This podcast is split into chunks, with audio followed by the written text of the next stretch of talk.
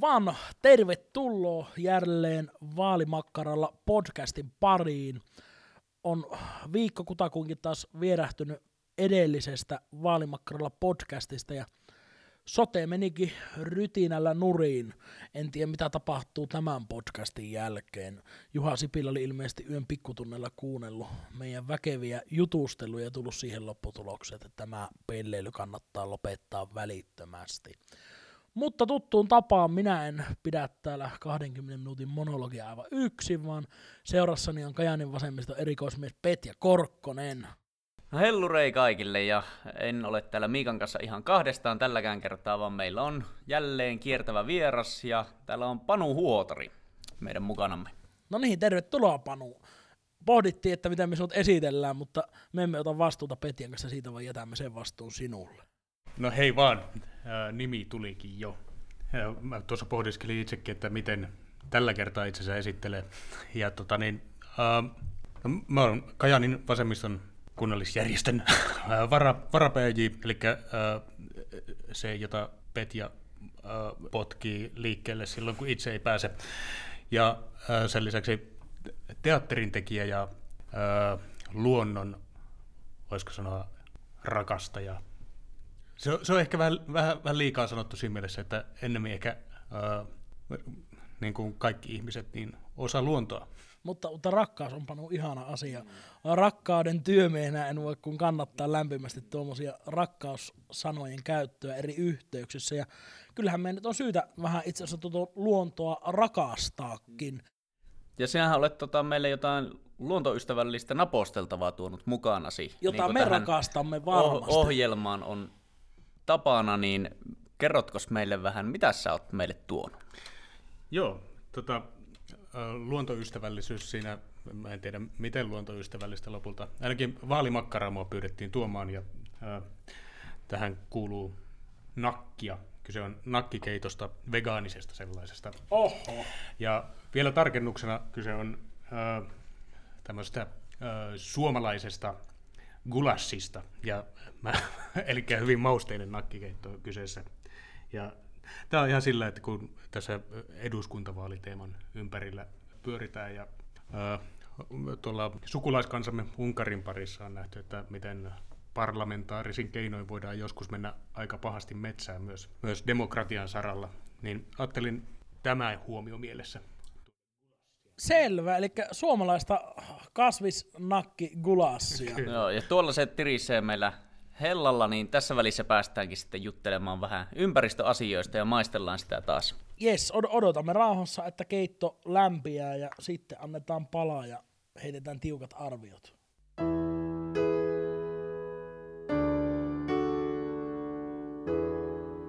Mutta todellakin tänään puhutaan vähän luonnosta ja ympäristöstä. Se on sellainen asia, joka herättää aika paljon mielipiteitä puolesta ja vastaan, vastasta ja puolesta. Jokaisella on joku käsitys, joku ajatus tänä päivänä siitä, mikä on kestävä metsien hakkuutaso ja mitä pitäisi tehdä tai jättää tekemättä ilmastonmuutoksen torjunnan tähden. Ja aika, aika usein ne on vähän semmoisia puolivillaisia ne heitot, mitä tuolla kuulee, kun itse liikkuu vaalikentillä ja haastaa toisia ehokkaita näistä asioista, asioista keskustelemaan sitten. Mutta itse olen aina miettinyt sitä, että kun meillä kuitenkin Suomessa on luontoa aivan todella paljon, se on läsnä meidän jokapäiväisessä elämässä, jopa niin kuin tässä kaupunkikeskustasta liikkuessaan on yhtäkkiä luonnon keskellä ihan huomaamattaan. Mutta ymmärretäänkö me itse asiassa sitä luonnon arvoa? Ymmärretäänkö me niiden kaikkien luonnonrikkauksien arvoa, minkä keskellä me eletään? Tässäpä tiukka pähkinä purtavaksi herroille. Tuossa on nimenomaan tässä vaalituvalla aika paljon, kun ihmiset on käyneet, niin tämä ympäristöhän on ollut aika lailla framilla, varsinkin tämän Paltamon mahdollisesti tulevan sellutehtaan kannalta. Ja tuossa kun meillä on tuossa hieno iso Suomen kartta, niin siinä on ihmiset, jos kukaan enkin aina milloinkin piirtänyt vähän ympyröitä, että missä sellutehtaita nyt on ja miten paljon sitä metsää on, mitä niihin käytetään. Ja tästä on selkeästi niin kuin iso huoli meidän metsistä ja se, että onko se valtiolle pelkästään tällainen rahantuotantoväline vai onko sitten sillä jonkinlaista muunlaista arvoa näin valtiollisesti tai kansallisesti, niin se on todella mielenkiintoinen kysymys. Niin aika helposti me käsitetään kuitenkin, kun me puhutaan luonnon rikkauksista, että se arvo nousee sieltä, että me joko kaadetaan metsää tai kaivetaan mineraaleja maasta, mutta onko se sitten lopulta ainut arvo niille luonnonrikkauksille? Mitä Panu tuumit tästä?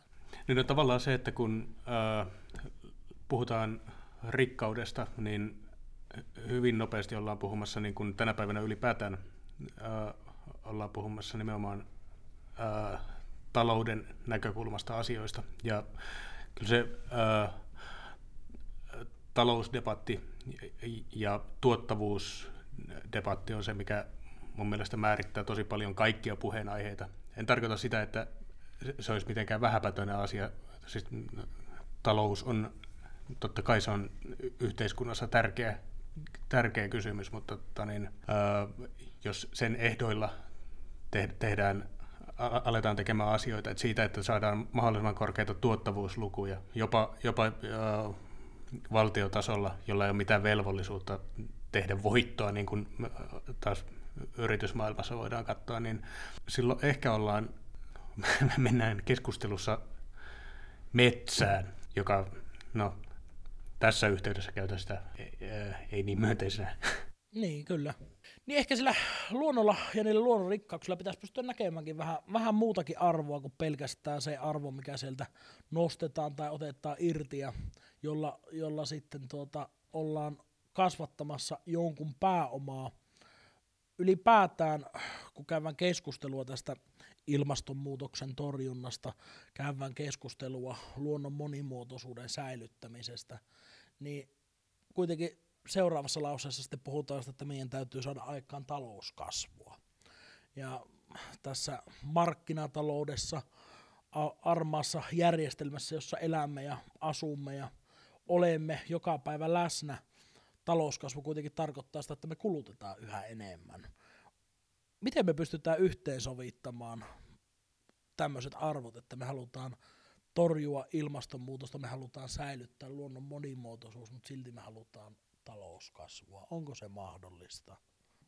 Niin, niin miten, miten vahvasti talouskasvu on sidoksissa uh, uusiin materiaalisiin tuotteisiin ja esineisiin. Et se, se, sehän on keskiössä.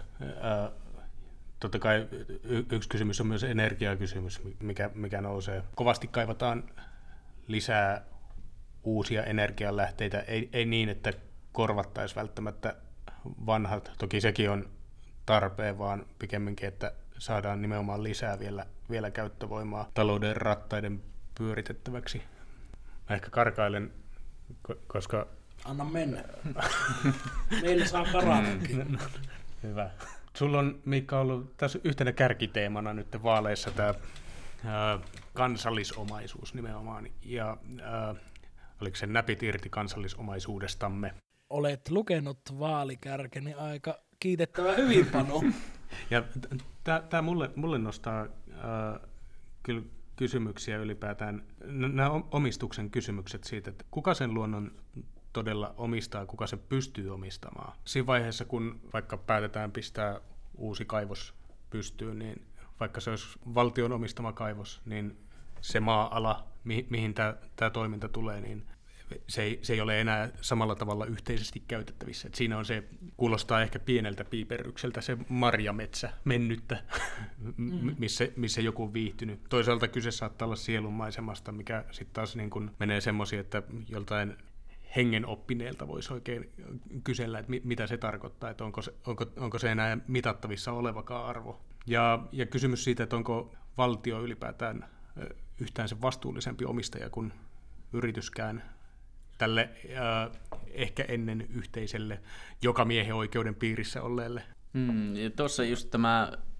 mielenkiintoinen, mulla tulee mieleen tämä intiaanien vanha keskustelu tästä, että ihmiset ovat menneet metsään puolestaan siinä, että he ajattelevat, että maata voi omistaa. Ja tuokin, että näkeekö valtio liikaa niin kuin omistettavan tämmöisen luonnon vaan niin kuin käyttömateriaalina vai niin kuin voiko ylipäätään niin kuin ajatella, että luontoa omistetaan vaan pelkkänä luontona? tietysti kansallispuistot ja tällaisethan siinä tietysti voi tulla tämmöisenä Tässä tullaan taas siihen, siihen tosi, jotenkin tosi hienosti siihen, että miten keskustelua käydään niin vahvasti se talous ja tuotto edellä tuossa supointissa. Mm. Mm. Just se, että voisiko valtio omistaa niin kuin luontoa ihan vain luontona, mm. tai onko sen valtion pakko omistaa sitä luontoa? Entä jos se luonto omistaisi vain se luonnon? Niin, tämä ehkä liittyy siihen keskusteluun, että miten me nähdään tämä ympäristö, jossa me mm. asutaan mm. ja eletään ja miten me koetaan se ja, ja, ja mitä me siitä tahotaan tavoitella. Herkästi, kun seuraa uutisointia pitkin Suomen maata, varsinkin kaivosrintamalta, usein on esillä se, että ulkomaiset kaivosyhtiöt tulevat, ottavat mineraalit, jättävät jäljet siivottavaksi meille suomalaisille ja häipyvät sitten rahat taskussaan maailmalle. Tämä oma ajattelu tästä, että tämä kansallisomaisuus kuuluu meille suomalaisille, lähtee nimenomaan siitä, että onko tällä hetkellä oikein, että tänne voi tulla, jättää liat meille siivottavaksi ja vie kaikki rikkaavat mennessään. Vai kuulusko itse asiassa, jos me otetaan sieltä näitä rikkauksia, mitä meillä on olemassa, mineraaleja ja muuta, kuulusko ne itse asiassa hyödyttämään meidän suomalaista yhteiskuntaa, meidän arkea, luomaan edellytyksiä tämän hyvinvointivaltion ylläpitämiselle sen sijaan, että se on lihottamassa pääomasijoittajan lompakko. Hyvä kysymys on myös se, että kuka maksaa yhtä lailla jälkien siivoamisen silloin, kun valtio tai kotimainen yritys hyödyntää luontoa. Hyvin, hyvin usein se maksaja on se ihan sama veronmaksaja, olkoonkin, että toki jos toiminta on jollain tavalla hyvin ohjattu, niin niitä rahoja käytetään sitten nimenomaan tähän yhteisen, ää, yhteisen hyvän julkisten palveluiden YMS-rahoittamiseen. Ehkä luonnonsuojelutyöhön olisi syytä olla ihan korva merkittynä jonkunlainen mm. osa siitä, että mitä, mitä vaikka kaivosteollisuuden tai yhtä lailla metsäteollisuuden kautta menee. Aina kun puhutaan tästä myös siitä yhteisestä hyvästä, mitä verovaroilla pystytään saamaan, niin on syytä muistaa, että se yhteinen hyväkin menettää merkityksensä, jos meillä ei ole puhdasta tervettä luontoa riittävästi. Jos monimuotoisuus katoaa, niin se, se tarkoittaa käytännössä sitä, että meillä ei ole mitään hyötyä tästä julkis- julkisista palveluista, eikä ne pysty pitkään pysymään myöskään pystyssä. Se, että siinä vaiheessa me puhutaan siitä, että riittääkö ruokaa enää edes suomalaisille, puhumattakaan siitä, että maailmalla on paljon pahempiakin köyhyyspesäkkeitä. Mutta olisiko se kuitenkin niin kuin mahdollista ajatella, että jos meillä olisi esimerkiksi kaivannaisteollisuus pelkästään julkisomisteisten yhtiöiden käsissä, niin olisiko meillä kuitenkin keinot olemassa paljon paremmin hallita sitä, että mistä me halutaan kaivaa, miten me pystytään asettamaan vaakakuppiin sekä nämä luonnon monimuotoisuuteen liittyvät arvot, siihen niin kuin ihmisten sosiaaliseen elinympäristöön liittyvät arvot, että sitten ne arvot, että me tarvitaan teollisuuteen tiettyjä mineraaleja, työpaikat on verrattoman tärkeitä ihmisille kuitenkin sitten loppujen lopuksi, että pystyttäisiin tavallaan yhteensovittamaan nämä eri lähtökohdat, koska semmoista teollista toimintaa ei ole olemassa, joka ei jälkeä jättäisi luontoon. Mm, ihan, ihan varmasti äh, parempi, parempi suunta ihan jo siksikin, että kyse on äh, demokraattisesti tehtävistä päätöksistä. Se, että miten hyvin se demokratia sitten koskee jotain Mm, vaikka pikkukylään, johon sanotaan eduskunnassa päätetään, päätöksenteko nyt ei mene välttämättä silläkään, että eduskunta tekee päätökset, laitetaan tonne kaivos, mutta mut, mut jossain kaukana siitä kylästä päätetään, että nämä resurssit on syytä hyödyntää, niin miten, miten hyvin siinä kuullaan sen kylän, kylän ihmisiä demokraattisessakaan päätöksenteossa. Mm. Niin se, se on kyllä semmoinen asia, mihin on syytä kiinnittää ihan oikeasti huomiota silloinkin, kun on julkisesta teollisesta laitoksesta mm. kyse. Joo, ja tähän nämä haasteet yleensä näissä tuntuu keskittyvän, että en niin kuin muista itse ainakaan yhtään tämmöistä isompaa teollisuusmuotoa, mitä ei olisi vastustettu siellä paikan päällä, että se keskustelu, että miten siitä saa sellaisen, että kuunnellaan kuntalaisia ja kuunnellaan ympäristössä asuvia ihmisiä ja saadaan punnittua se, niin siinä on todella isoja haasteita ja tietysti se varmasti pitkittää päätöksentekoa, mutta niin kuin tämmöisen yleisen onnellisuuden kannalta ja niin kuin semmoisen, että ihmiset kokee, että heidän ympäristöllään on väliä ja että se huomioidaan niin kuin päätöksenteossa, niin sehän vaatii nimenomaan sitä, että näistä asioista keskustellaan ja käsitellään plussat ja miinukset niin kauan, kunhan tullaan johonkin lopputulokseen.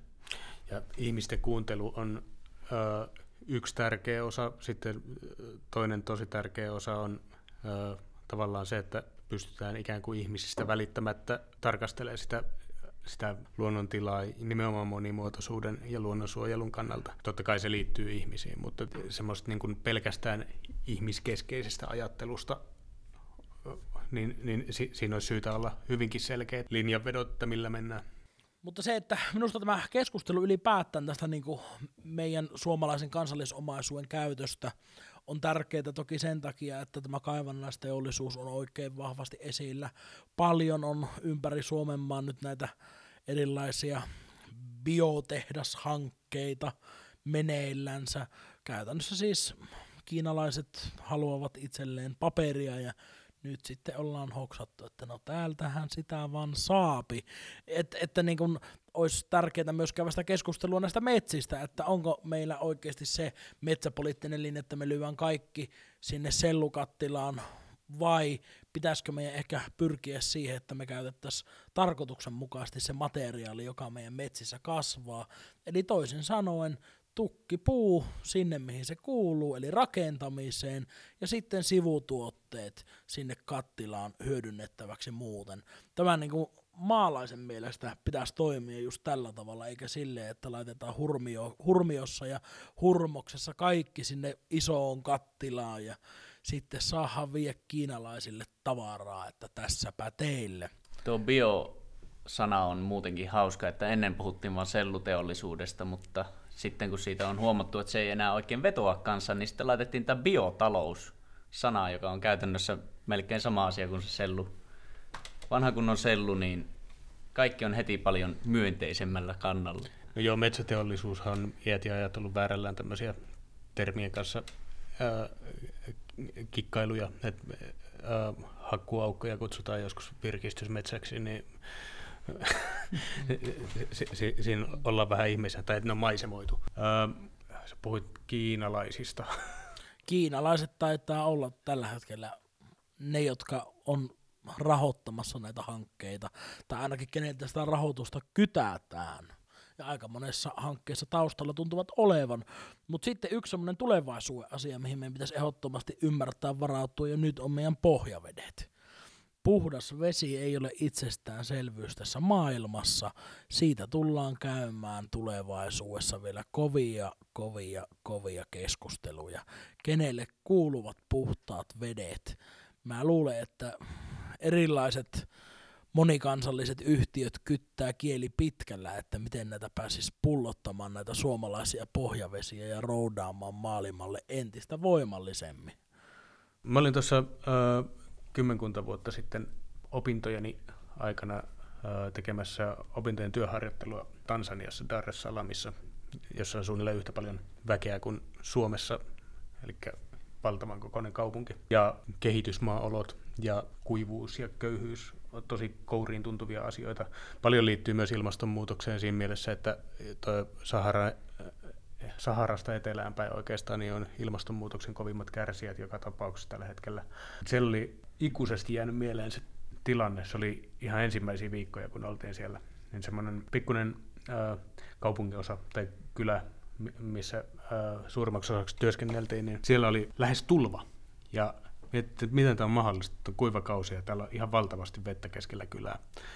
Niin se, mitä siellä oli tapahtunut, oli, että nämä kylän asukkaat, siis todella köyhät, e- en muista, että mä olisin yhtä köyhässä yhteisössä ikinä käynyt kuin, kuin mitä, mitä se, sen kylän asukkaat. Niin, äh, sieltä kylän poikki meni äh, vesijohto lähellä olleeseen tämmöiseen äh, äveriämmän eurooppalaistaustaisen ihmisen palatsiin. Niin he oli tämän vesijohdon katkassu veitsellä tai puukolla saadakseen vettä. Ja sitten sitä oli siellä ojissa ja he sieltä äh, aika äh, törkysen näköistä ojista sitä, ää, sitä vettä itselleen kauhoivat. Ja, ja tavallaan se oli ehkä niin kuin kouriin tuntuvi esimerkki siitä, että millaisia konflikteja saattaa olla tulossa. Siinä oli siis vartioita, mitä tämä rikas kaveri oli siihen vesijohdon ympärille sitten vielä niin kuin Haalinut. ha, ha, haalinut, että se oli hurjan näköinen se tilanne. Mm. Mutta veden suhteen pahimmassa tapauksessa niin voi olla tulossa isoja konflikteja, jos sitä ei pystytä huomioimaan. Ja ilmastonmuutos on siinä ihan keskeisessä osassa, mutta totta kai myös se, että mitä, mitä paikallisille puhtaille vesille tapahtuu. Eli voidaanko niinku todeta, että meidän suomalaisten pitäisi ymmärtää arvostaa meidän luonnonrikkauksia sekä siinä mielessä, että meidän mahdollista hankkia toimeentulo sieltä luonnosta, mutta meillä on myös mahdottoman monimuotoinen luonto, jota meidän pitäisi osata arvostaa ja vaalia. Ja tulevaisuuteen mentäessä meidän pitäisi pyrkiä siihen, että olisi meidän omissa käsissä, että mihin meidän kansallisomaisuutta käytetään mihin käytetään meidän mineraalivarantoja, mihin käytetään meidän metsiä ja mihin käytetään meidän pohjavesiä. Ja kaikkea muutakin, mitä meillä luonnossa on olemassa. Julkisomisteisia yhtiöitä, julkisia vahvoja toimijoita, jolloin saadaan hitsattua yhteen nämä erilaiset tarpeet ja lähestymiskulmat tähän asiaan. Juuri näin, ja tarvitaan selkeitä lainsäädäntöä ja sitten vielä sitä, että sitä lainsäädäntöä noudatetaan. Eli työtä tulee riittämään. Mutta hei, nyt ilmeisesti kasvisnakkikeitto, oliko tämä gulashi. Gulashi alkaa olla valmista, joten käydäänpäs hakemassa meidän mahtaviin posliinikippoihin gulashia.